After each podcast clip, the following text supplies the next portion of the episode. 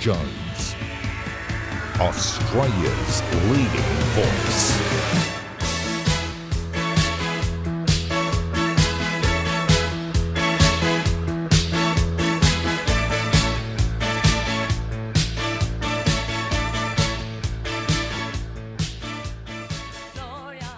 Well, good evening, and thank you for being with us on ADH. I'm Alan Jones. There's plenty to talk about, and it won't always be what you're being force fed by the government, especially in relation to the budget, which is being brought down as I speak to you. Few Australians will be listening. They are worried about their budgets. Mm? Albanese and Chalmers not worried about you. They're worried about their future political fortunes. Everything they're doing is designed to make sure they're re elected next time. Now, the greatest nonsense tonight will be the announcement of Australia's first surplus in 15 years, or a balanced budget. This is a phenomenal sleight of hand. The government are rolling in money because Australia sells the coal and gas that this same government doesn't want, and they sell it to what they would have you believe is our number one enemy, China. And Australia pockets billions of dollars, hence the chest thumping about a surplus. But the same government won't allow you to access the same coal and gas. Instead, they're responsible for the ever increasing power bills to households and businesses. And that's why, if you ask any family out there, they'll tell you about balanced budgets. There are many double income households. I've said this before. Some households with adults working two jobs. Forget what Chalmers says. All their expenses are increasing faster than their income. And as Lifeline has said repeatedly, people aren't ashamed to talk about financial difficulties anymore because everyone has them. And when you think that more than 35% of Australia's 9.8 million homes are owned with a mortgage, the 3.3 million homes under a mortgage will not be interested in Chalmers boasting about a fake surplus. The Ernst & Young Federal Budget Review gets it right when it says that while a surplus is a happy budget beginning, beware the ending. This is a temporary, very temporary budget bounce. As Ernst & Young has said, the Treasurer has promised to bank, quote, most of the revenue windfall. Well, that's crap. The government should be banking all of it and making some tough decisions. Chalmers and Albanese won't do that. Instead, the centrepiece of this budget is almost $15 billion of spending, allegedly addressed to the cost of living crisis that they've created. Who has created the cost of living crisis? government. There is not a single critical issue facing this country that hasn't been created by government. Why have we had 11 increases in interest rates? Allegedly to address spending to slow down the economy. Well, who are the big spenders? Well, Morrison was up there with Frydenberg, Step Up Jim Chalmers, and his state government mates, Andrews in Victoria, Perrottet and Kean in New South Wales. Spending tonight $14.6 thousand million. dollars. I mentioned over and over again that Perrottet and Kean in New South Wales increased government spending in one year by 26.5%. And now they're spending tonight to address problems that the government itself has created. Multi billion dollar checks to consumers to offset the higher costs created by the government's dangerous and absurd energy policy. And I've talked endlessly about that, the economic suicide note. Just imagine a government mad enough to believe that our energy needs could be met by the weather, wind and solar. I mean, lunatics is not an inappropriate word. Just remember who created the crisis in our energy bills. This very government that is now spending your money to cover up their energy mess. Millions given to small business to become more energy efficient. Well, if small business had coal fired power, and we ignore the stupidity about climate change, they would already be efficient. They have been in the past. They have been for years. That's how the country grew its wealth. All of this, a forlorn response to a hoax, which was once global warming, but we just had snow two and a half hours from Sydney at the weekend, so it's now called climate change. I have warned endlessly that there would be disturbing consequences from the policies of this government, especially on energy. And that will mean we will not get out of deficit now or tomorrow or next year. You see, there are two deficits the budget deficit, and of course, Chalmers says this year we are in surplus. Then there's the overall government debt, net debt, headed towards $600 billion, 600,000 million.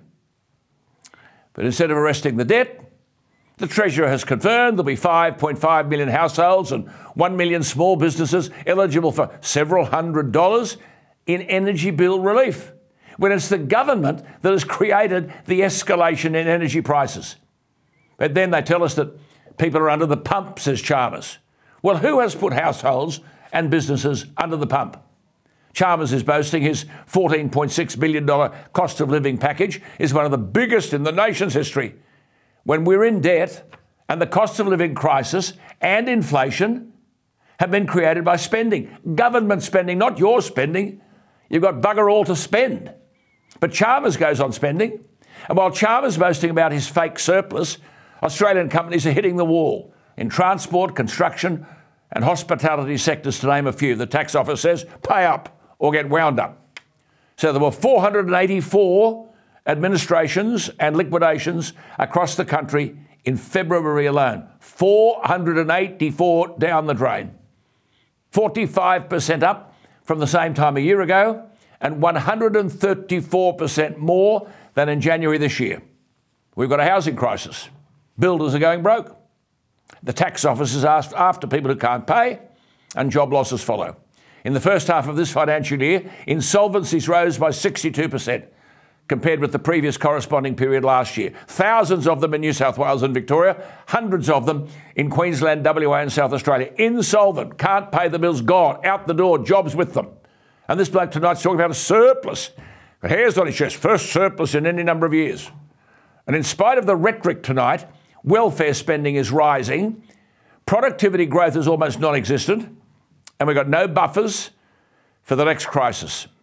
There is more bull dust than budget. So, tell your kids the truth. When your children leave school and hopefully get a job, they'll be carrying this government's debt on their backs. They should be resentful that a Labor government has chosen not to cut back public spending. 80 years ago, Menzies, in his Forgotten People broadcast, spoke about the dispiriting world where government penalises the thrifty, discourages independence, and looks unfavourably on income from savings. Well, here we are. Chalmers wants to tax these very qualities that identified the forgotten people 80 years ago thrift, independence, and saving. There are two weaknesses that characterise government, not just this one a lack of interest in reducing expenditure because government wants to buy votes, and a lack of guts in facing up to reality. Whatever benefits are available to us, come from our resource and energy exports. They are forecast to set a record of $464 billion this year because of surging commodity prices. And you know what Albanese and Bowen want to do about our resources? Leave them in the ground. The Resource Minister, Madeleine King, is closer to the mark than Bowen ever would be, and she talks about the indispensable role that Australia plays as a stable and reliable supplier of energy to the world, except that her very government denies us access to those same energy resources so that we can have cheap power. No one in this government, and certainly no one in the last, has the courage to tell younger workers that they're being left to shoulder rapidly growing tax debts, repaying public debt, and dealing with the cost of unaffordable climate change policies. Then there's the increase in the job seeker payment. Oh, for God's sake. Look, for some, that might have validity. But how do you explain that there are 508,500 Australians unemployed? 508,500 Australians unemployed, but the job vacancies, as at February this year, totaled 438,500. So we pay the unemployed more while the employer whistles for staff. Nothing changes with Labor, it's tax and spend. Or as the first chairman of the Productivity Commission, Gary Banks, said back in March, we are going backwards on energy, industrial relations, taxation, and government spending.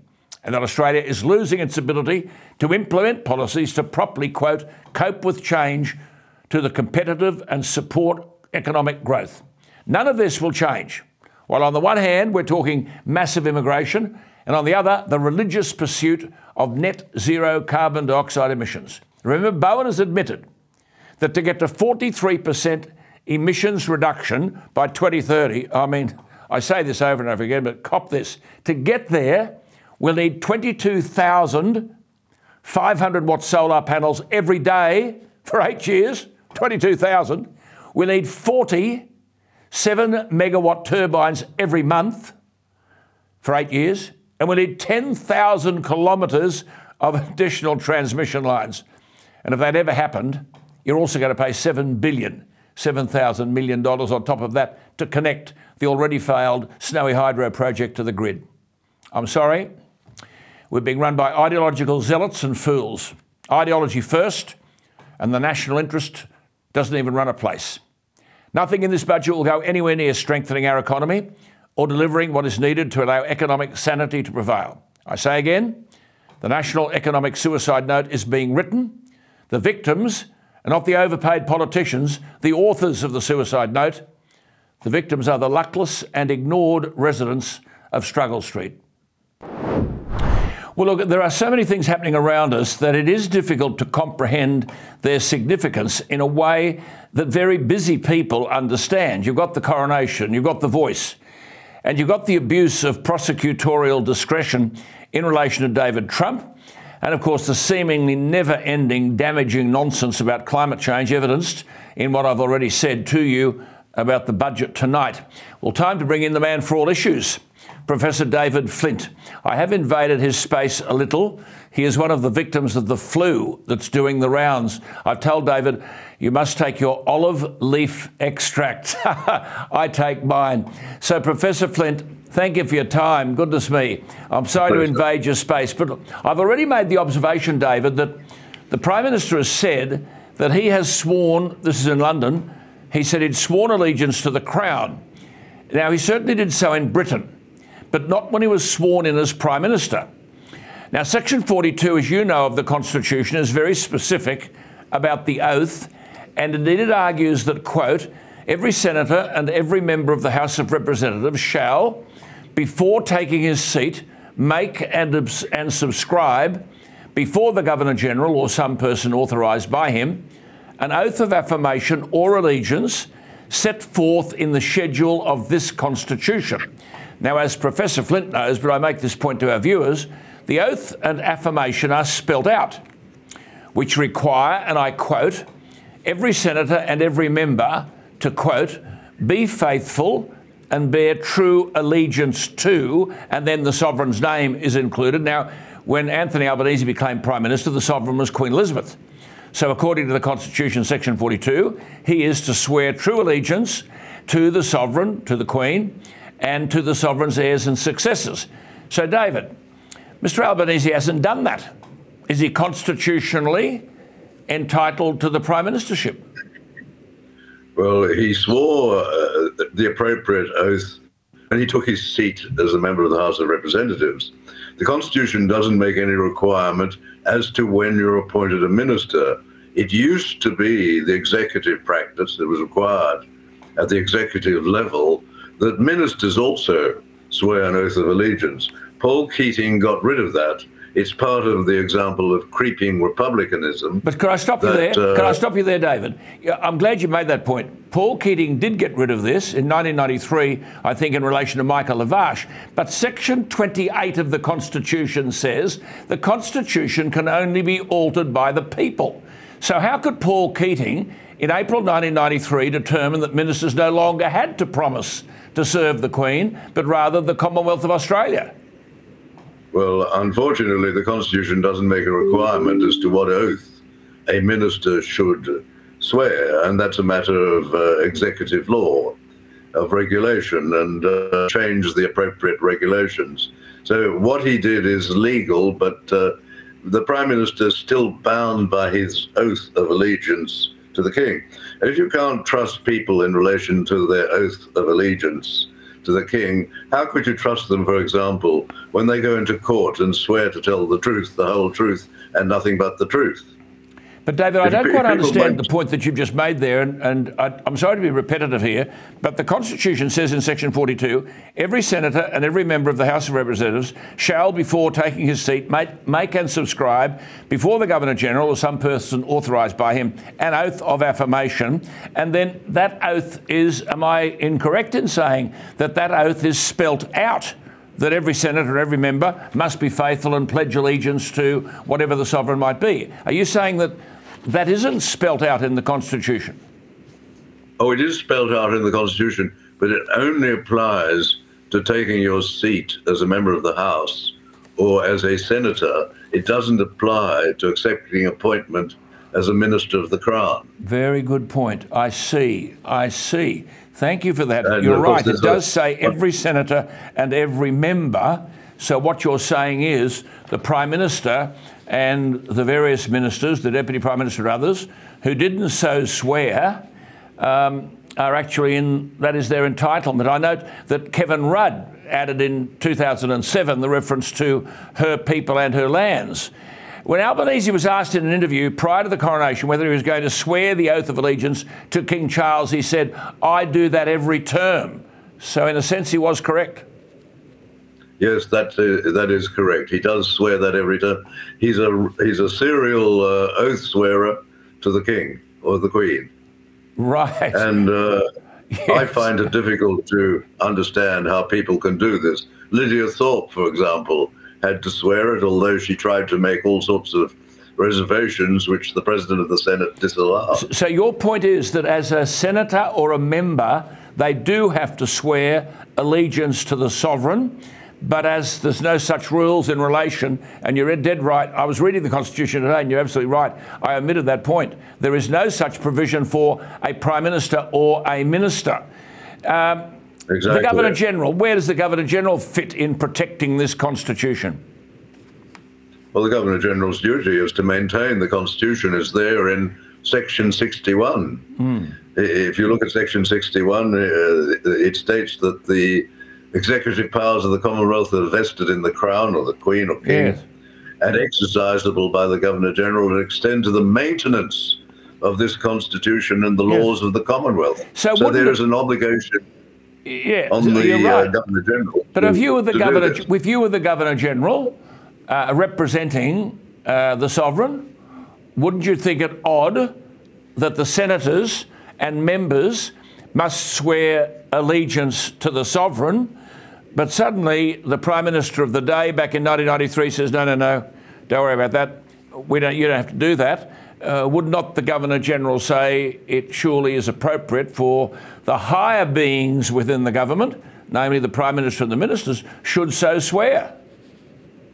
I think it would be highly appropriate for a Governor General to advise the, the Prime Minister not to go to that place. Yes. But if the Prime Minister were to insist, it would be legally possible. Where I would also think that the Governor General should give advice, private advice, which would not be binding, is, for example, in creating the the portfolio, or at least the portfolio name, that one of the secretaries, parliamentary secretaries, should be known as the Assistant Minister for the Republic. Absolutely. I think that is uh, appropriate.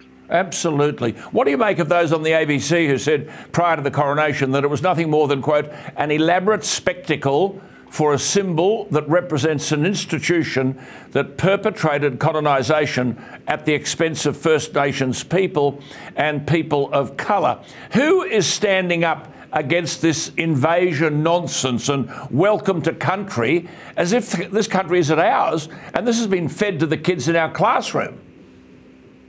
This is the fabrication of uh, Aboriginal history, of which Keith Windschuttle has written greatly Keith Windschuttle is a real historian.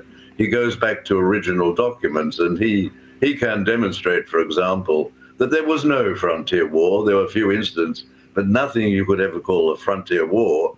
Although I see that the War Museum is thinking of having some yes. sort of work on this in relation to uh, uh, so called frontier wars, which don't exist.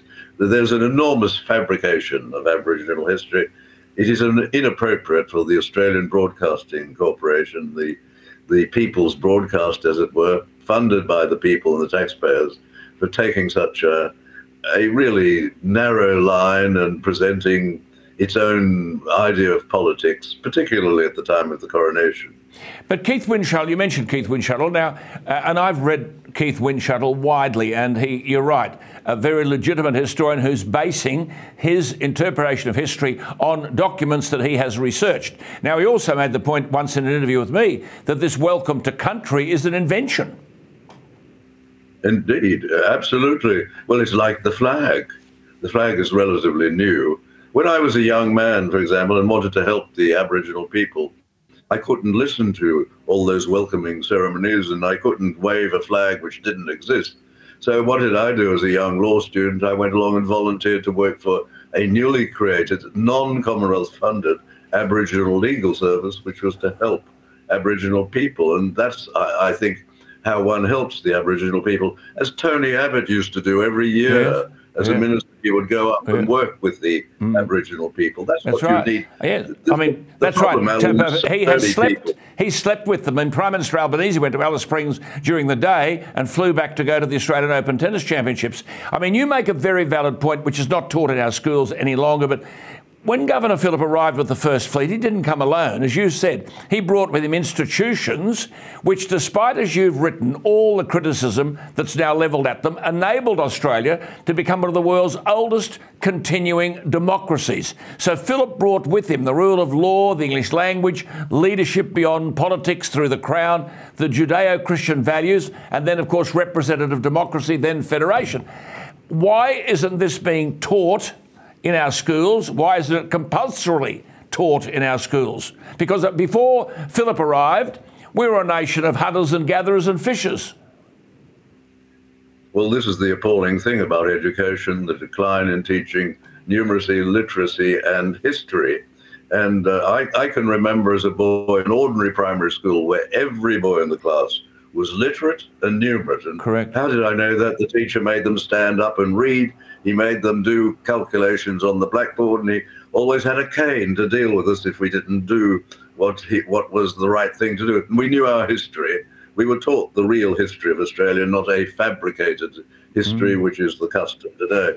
And the terrible thing, Alan, is that the Liberal Party, the coalition, has been in power in this state for many years. They allowed the same things to happen. Yes, I mean, how do we overcome accepting the reality that we are in a mess and the left everywhere are in charge? How do we overcome this left wing talk that Indigenous Australians don't have a voice? We've now got sporting bodies, the Olympic Committee, corporations, banks advocating a yes vote, when in fact all that Phillip brought to the colony, according to the March of the Left, must be now handed back. I mean, Lydia Thorpe, I have to say, is my new heroine because she says we don't want a voice, we don't want a treaty, we want sovereignty, rent, a proportion of GDP. She's the only one telling the truth. Well, the latest form of corruption after sometimes the mainstream media is now big sport. Big sport is something completely new where vast corporations, very highly paid people run sport. Mm. And, and uh, they're getting enormous incomes because of television advertising and they're using sport for political purposes. And we've, we've seen that in relation mm. to uh, a referendum which has nothing to do with big sport. Big sport doesn't vote. So why should they be taking a position in relation to a referendum on changing the Constitution? Yeah, I mean, you might be paying the mortgage out there listening to us tonight, but according to the advocates of the voice, you don't own your land. Um, what was the significance to us simply of the coronation. You've written about the values that the British brought to this colony, this country, which I think are being progressively eroded. But what was the value of the Constitution, the discipline, the panoply, the tradition? It's the eighth since the settlement. It it stays as it is, and it emphasizes the original Judeo-Christian values, not the Judeo-Christian religion, but the values which base our civic society and it recalls all of the pillars that Phillip brought with him because of the oath, the oath that the sovereign swears, which is to observe and to follow and to apply the laws and customs of each of the realms. So that we it it it reflects the fact that the crown has changed. The crown is now important not so much for the power it wields, but the power it denies others. That's it is a constitutional check and balance, and that is what is so important mm. in the Westminster system. And you and say we need at that level. Sorry, and you Not write. Professor Flint's right that we should we should not embrace constitutional change unless there's credible evidence that the change proposed is desirable, irresistible, and inevitable. And you say we must do two things to save the nation: cling to what we have and work to improve the governance of the nation. Your words, a nation which delinquent politicians so determined, so seem so determined to set on the path of decline. Just amplify that point. Delinquent politicians. I, I I think the problem in this country is that there's no significant problem in this country. If it weren't created by the politicians, has been made significantly worse by them. And I often ask people to think about that and think if they can think of any problem which was not created by the political class or made significantly worse. And people go away and they say, I can't think of anything which doesn't fall into that category. We have a political class which is failing and they are dragging this country down. And we know from research everywhere that the thing that makes a country great are sound institutions. It's not great mineral wealth, it's sound institutions. And that's why a country like Venezuela is in the mess that it is. It's sitting on a sea of oil, more oil than any other country. Argentina, which was a rich country like Australia at the time of federation, which has declined and turned to a third world country. We too are going down that path. It is the politicians who are who are doing that. And disaster is not far away, as you rightly say. We, the politicians have signed a national suicide note in terms of energy. Hmm. Hmm. They've refused to do what you've called, you've been a, a major caller for the development of this country by moving around water. We have all the water we want in this country. It just falls in the wrong place. Hmm. If it were moved around and we built dams and so we could have development, we wouldn't we wouldn't have to uh, live floor above floor in Sydney, Melbourne, and Brisbane. We wouldn't have to live in the crowds that we live here. The whole country could be developed Absolutely. like the United States. Absolutely. But without without water, we cannot have that development. How damaging, how damaging would it be, and this is what this is about, The Voice, if we were to allow special privileges to one group of Australians based on race? it would be the very worst thing that could happen. Menzies, Sir Robert Menzies himself, counseled strongly against this in 1967 when he produced the first draft of the 1967 referendum. He said that we mustn't do what Labor wanted him to do, that is, hand over federal power in relation to the indigenous people. He said that would only lead to a massive bureaucracy. Mm. He said the only solution, the only solution in relation to the original people was to treat them as citizens of Australia with the same rights Mm. and responsibilities as everybody. Yeah, else. Equal citizens, yes. no different from everybody else. But- but- and that's the way we should all be But treated. David, we- we've just changed. are. We've just changed the national anthem. Australia, let us all rejoice because we are one and free. We are one and free. We did that only last year, and now we've got this voice. And Menzies was right, wasn't he? And you've made this point: more politicians. That means more flash officers, high salaries, high allowances, overseas travel, gold-plated superannuation, media advisors, well-paid staff. No sensible Australian could possibly embrace this. And then, uh, David, I've made this point because, as with every other peak Aboriginal body, and I've outlined previously, there are currently, and I say this again, I have to say, uh, the editorial I did the other night on this program has gone berserk on Twitter. Apparently, there's been hundreds of thousands of views, and I made the point. There are already 3,352 registered Aboriginal corporations. The Prime Minister already has an Indigenous Advisory Council. There are already more than 30 land councils occupying 40% of the continent. There's a so called Council of Peaks representing 70 Aboriginal organisations. There are 11 Aboriginal MPs in the federal parliament, which is 4.8% of the parliament, when the Aboriginal population is 3.8%. David, why can none of these, even still, none of these are able to close the gap? Exactly, because the, because the leaders are not interested, because they will not do what is necessary. And Menzies was doing what was necessary. Menzies, incidentally, thought argued that it was likely or it would be good to get rid of the race power. 5126 is in the Constitution, it's the race power. Menzies thought it was attractive to get rid of it, and he wanted inquiries to be conducted to get rid of it rather than increasing it as we're seeing now. And uh, it, in relation to this race power, it's even imprecise. We do not know who is an Aboriginal person or not. It's a ticker box. If you tick the box, when, whenever you deal with the government now, whether you're checking on dentistry or medical health or all sorts of things, there's a box there which asks you whether you are an Aboriginal person. And you decide whether you are. That's why there's been this significant increase in the number of Aboriginal people because the government is making it attractive mm. to declare yourself as an Aborigine. This will make it even more attractive because you will have this this um, third uh, chamber, this fourth arm of government, which will give you a second voice in Australia, in addition to the voice that ordinary Australians have. Mm. It will be a terrible thing.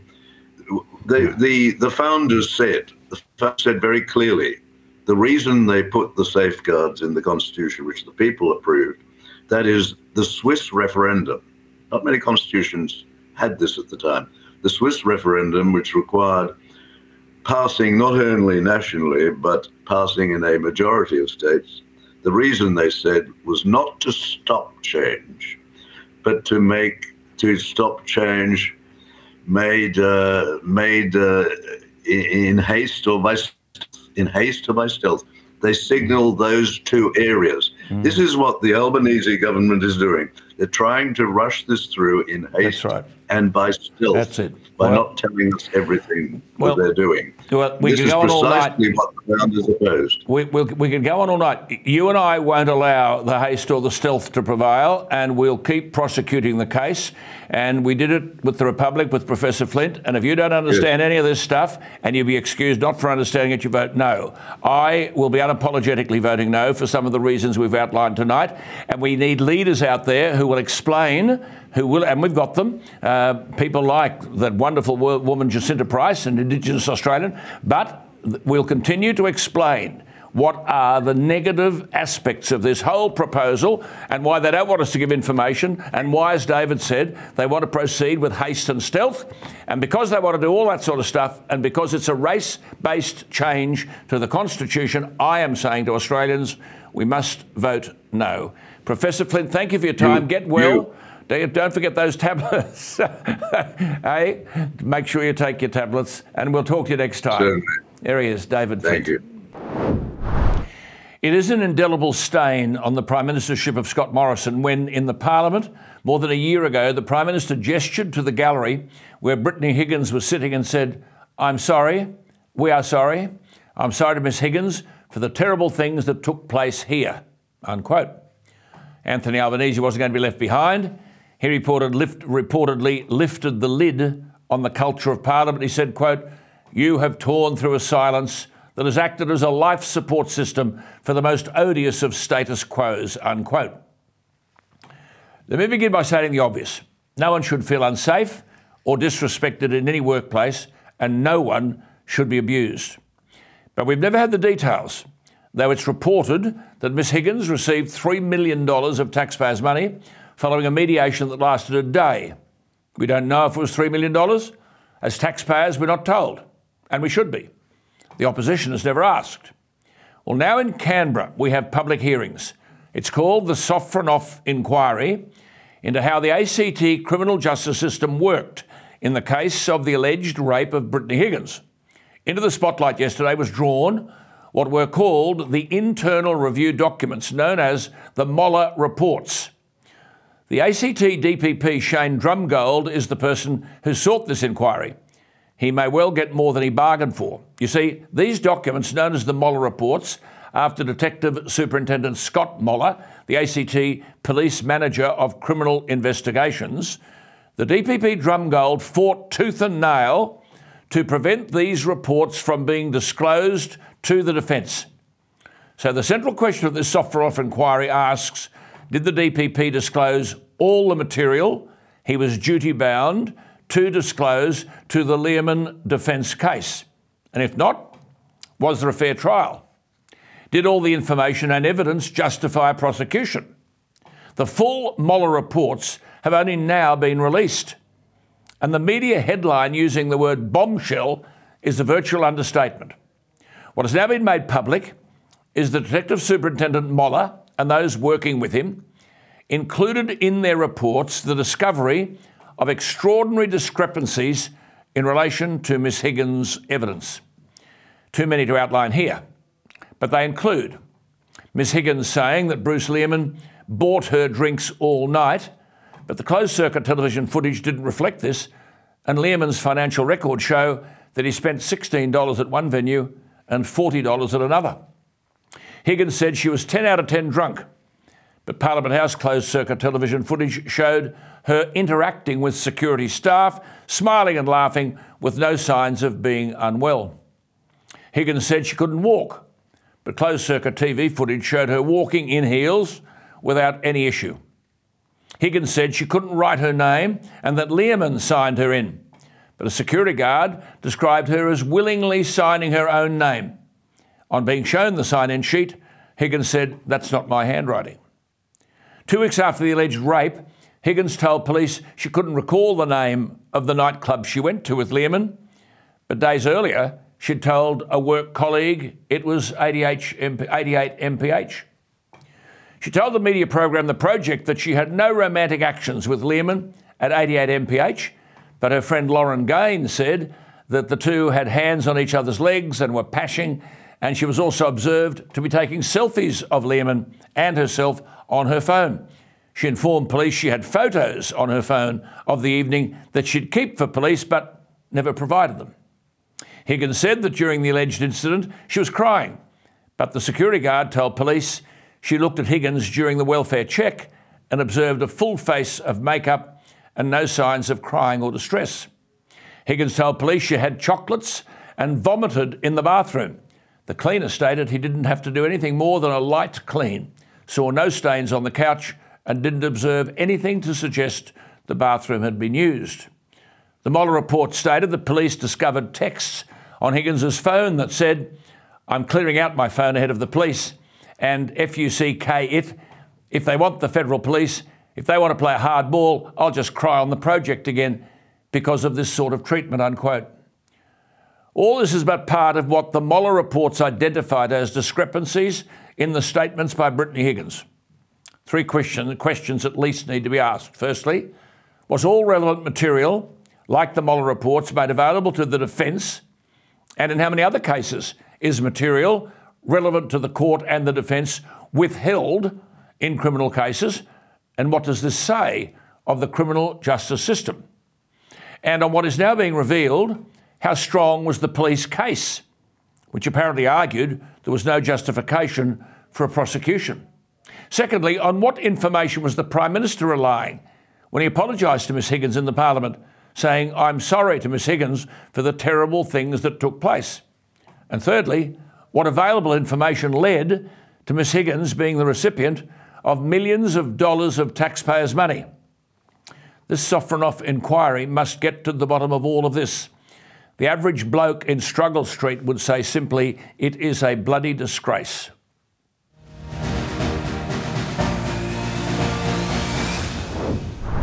Let's go to Peggy Grande in America, where surely an emerging question is a simple question Can Joe Biden escape the scrutiny that's currently being applied to his family?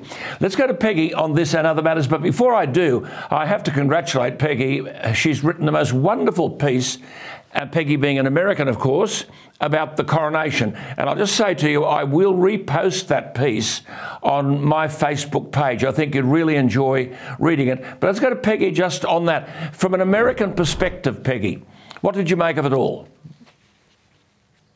Well, thank you as always, Alan, for having me on. And I thought, of course, the pomp and the pageantry of it was just magnificent. And I think that all the hesitation there was about Prince Charles when he was Prince of Wales and all the politicization of his comments really has gone away in a lot of ways. From the moment his mother, the Queen, passed away, we've seen him take on a more royal posture, shall we say, less political. And I think the people are responding well to that. There was an incredible turnout, even amidst the rain. And there was moments where you almost thought you saw a little smile or a twinkle in his eyes, um, showing his appreciation to the British people yeah, and people I, I from thought, all over the world. I thought the point. I thought one very really important point you made was when you said uh, the, the having the first divorced king also married to a divorcee as the head of the church seems highly incongruent, yet followers of Christ accept that all have sinned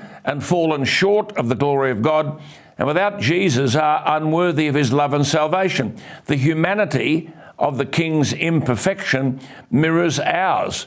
And you said that was a uniting force. I think that was a very powerful point to make. Yeah. And even, you know, you look at the scandals going on in his family with Prince Andrew and, you know, the rift between him and Harry and Meghan. These are things that the common person can relate to. Nobody's family is perfect. The family dynamics become very complicated. And so I think in a way that humanized him. And the service I thought was deeply religious. His mother was known for being a great woman of faith. And I think that regardless of where Charles has been in his life, previously, King Charles III is really returning to those deep roots of faith and showed that by his coronation ceremony and the the elements of it that he chose. Absolutely, beautifully. I'll, I'll, repost. Peggy has written beautifully about this. I'll repost Peggy's piece on my Facebook page. Now, Peggy, Hunter Biden, this is woeful, this stuff. Hunter Biden's hard drive now shows that Hunter Biden and his firm, according to documents from Senate Republicans, took about $11 million from 2013 to 2018 via his roles as an attorney and a board member with a Ukrainian firm which has been accused of bribery, and his work with a Chinese businessman now accused of fraud. Now, this is from an NBC News analysis of a copy of Biden's hard drive and iCloud documents released by Republicans on two Senate committees. Peggy, are Americans taking this stuff seriously? Well, I think they finally are. And the heat is certainly turning up on Joe Biden. And the House Oversight Committee Chairman James Comer is actually going to be holding a press conference on Wednesday and has promised to show a lot of documentation. There's a whistleblower that has come out from inside government who said, who has accused that government has actually stonewalled this investigation and buried yes. the story on it. And so James Comer has said he has documentation of that. We'll see that if he's able to produce that. But I think the American people rightfully are concerned and are finally paying attention yeah. to this. I mean, it raises questions, doesn't it, about national security, to say nothing of business ethics, with the son of the president, or even if he was then vice president, in lockstep with Chinese partners. Now, for our viewers, NBC News reported that an ex business partner, cop this, had warned Hunter Biden he should amend his tax returns to disclose $400,000 in income from this Ukrainian firm, Burisma, which I would have thought is very odd. Peggy, do we know whether any of this income went to his father or was the consequence of his father then being vice president?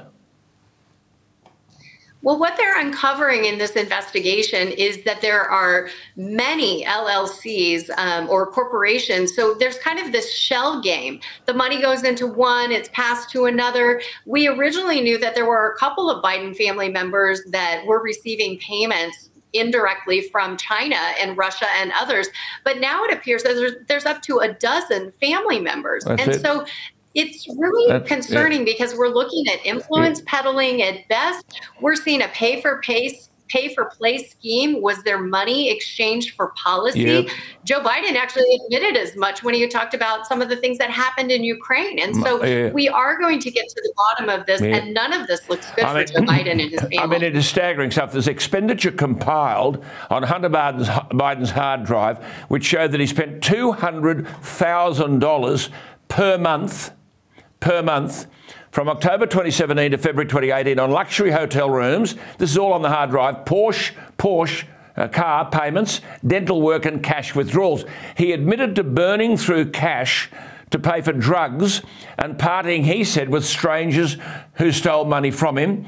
And he struggled to pay multiple mortgages or keep up with alimony and child support payments to his ex wife. Peggy, how dysfunctional can you get I mean, it's, it's beyond belief, all this stuff, the Biden family.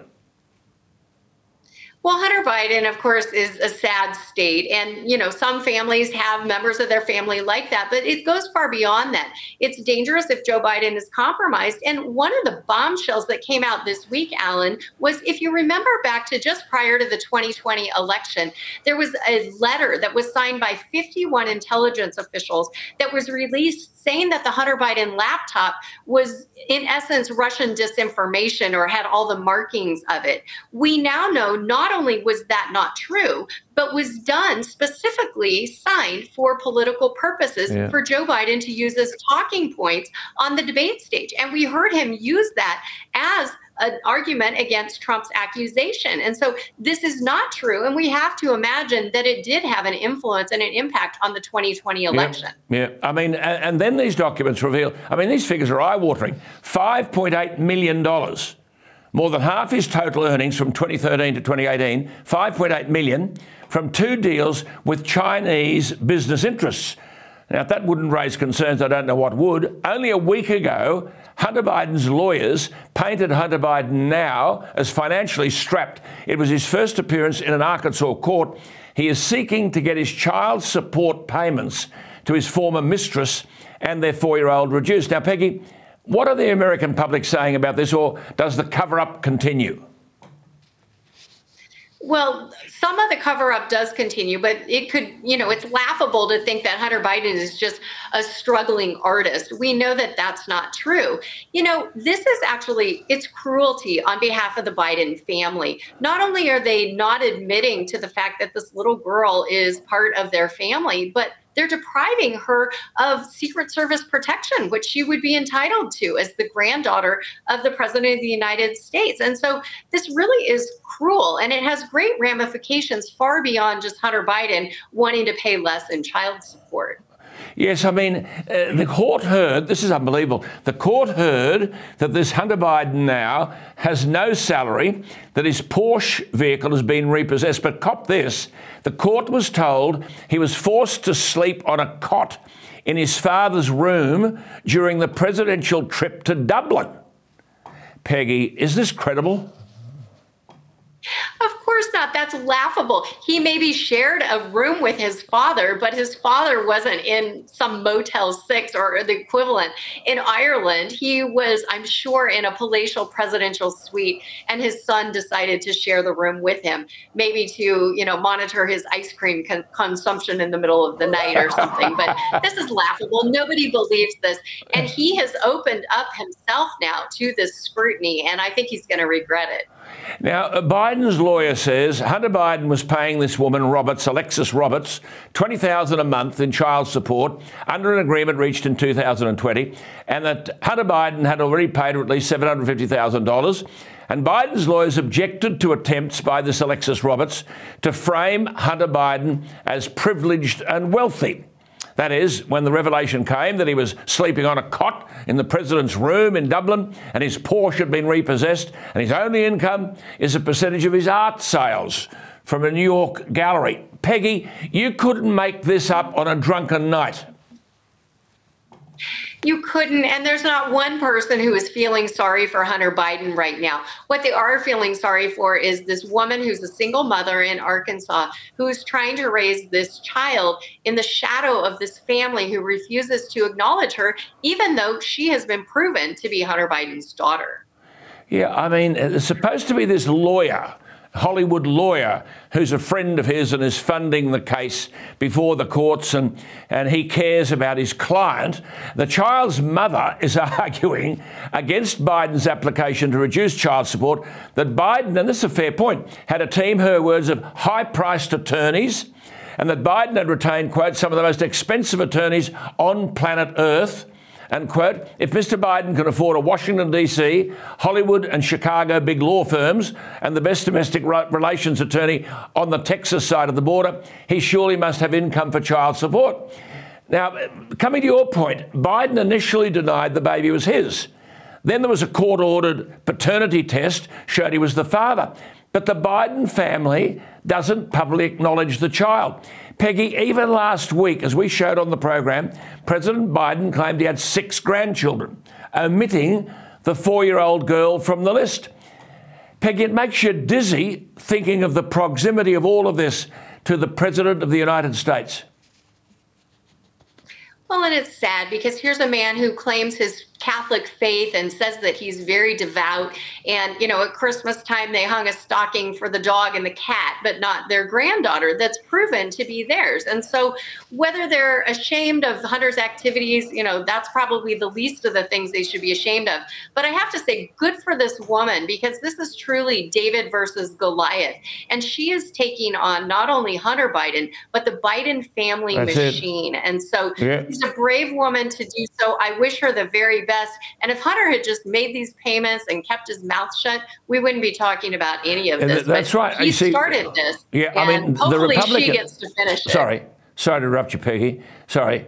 Will you finish? I'm just going to say, Republican Commerce Committee have subpoenaed all the records all the records. Now that's because the Republicans now have the House numbers, right. and they have said, "quote It shows a pattern that the Biden family, not just Hunter Biden, was receiving money directly from China." And the question is, what were they doing in return for that money? Peggy DeSantis. Right. Is DeSantis going to be a candidate in the Republican primaries? Because he doesn't seem to be able to lay a glove on Donald Trump in the race to win the Republican nomination. Uh, nomination. We keep being told that he's going to announce his candidature. Is he? When?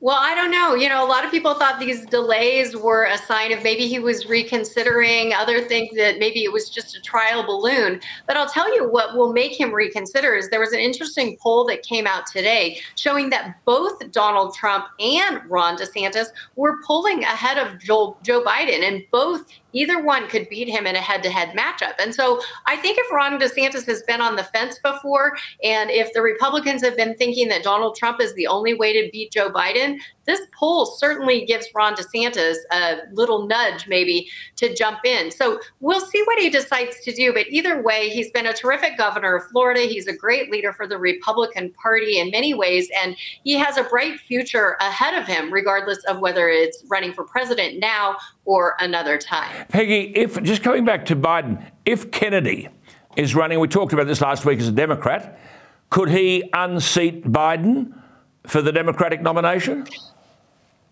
Well, it will be interesting to see how all of this House Oversight Committee exposure, what that does to Joe Biden. Joe Biden continues to deny everything, but if we start seeing the receipts, so to speak, um, it's going to be really hard to backpedal from some of this. I think Joe Biden's in it. He's the incumbent, and so he certainly would have the advantage.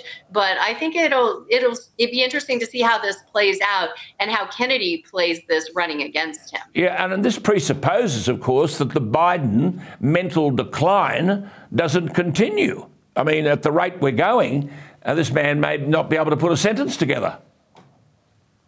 Well, that hasn't been a criteria for him in the past. We know that his mental decline will continue and that the media will continue to cover for him. We will see for how long and if they decide as a media and as a Democrat Party they're going to go another way. But for now, Joe Biden is going to be their candidate. Okay. Good to talk to you, Peggy. As always, your insights are terrific. Congratulations on that piece, by the way, on the coronation coming from Thank an American. It's very significant. And as I said, I'll be posting Peggy's piece on my Facebook page today. That's Peggy Grande in America. Before we go, on budget night, it's worth having a crack at digesting this. The Republican Party in America has just announced that 50 cents out of every dollar the United States pays back on its debt over the next 10 years will go to interest repayments. That means that half the taxes paid by the average American taxpayer no longer go towards building bridges, dams, or power stations. Their tax will go to the interest on the debt that American politicians have racked up. Meanwhile, the US Treasury Secretary Janet Yellen has warned that the US may run out of cash by the 1st of June if Congress fails to raise or suspend the debt ceiling. And a new report by the Hoover Institute has found that well over 2,000 American banks, 2,000, are currently sitting on assets worth, worth less than their liabilities. As Professor Amit Seru, a banking expert at Stanford University, recently said, quote, let's not pretend this is just about Silicon Valley Bank and First Republic, a lot of the US banking system is potentially insolvent. Well, a year 11 business studies student could tell you that at this stage, at this stage, these people are in trouble. Meanwhile, the US dollar is losing its world reserve currency status. In 2003, the dollar accounted for about two thirds of total global reserves. In 2021, it accounted for 55% of global reserves. Last year, it accounted for only 47%. Of note, the 8% decline in US global reserves between 2021 and 2022 is equivalent to 10 times the average annual pace of erosion in the US dollar's market share. In the prior years, that is. The culprits, I've said this before, we need in Australia to take note. Brazil and Argentina are now saying they'll prepare a common currency for trade and investment. We don't need the US dollar. Iraq plans on settling oil transactions in Chinese yuan for the first time. China and France completed a gas transaction in Chinese yuan for the first time. China and Brazil will, in, will trade in Chinese yuan. Trade between India, um, India and Malaysia will now be settled in Indian rupees. I mean, how can you blame these countries for ditching the dollar? In 2020 alone, the Federal Reserve, the central bank of the United States, printed $3.3 trillion which equated to about one fifth of all US dollars in circulation, printing money. Why would you want to use a currency that's just printed out of thin air? Now, this is serious stuff. And we can't expect answers from Joe Biden. No, old Joe can't remember how many grandchildren he has or where he was last fortnight, let alone how much debt his government has racked up or how much money the Fed has printed to keep the system afloat. All I can say is that Xi Jinping, Vladimir Putin, and the Muslim oil barons of the Middle East must think we are bloody stupid. Well, that's all from me for tonight. Lesson there for us, isn't it? Thank you for being with us. We're here to inform and to entertain. I hope we've done that.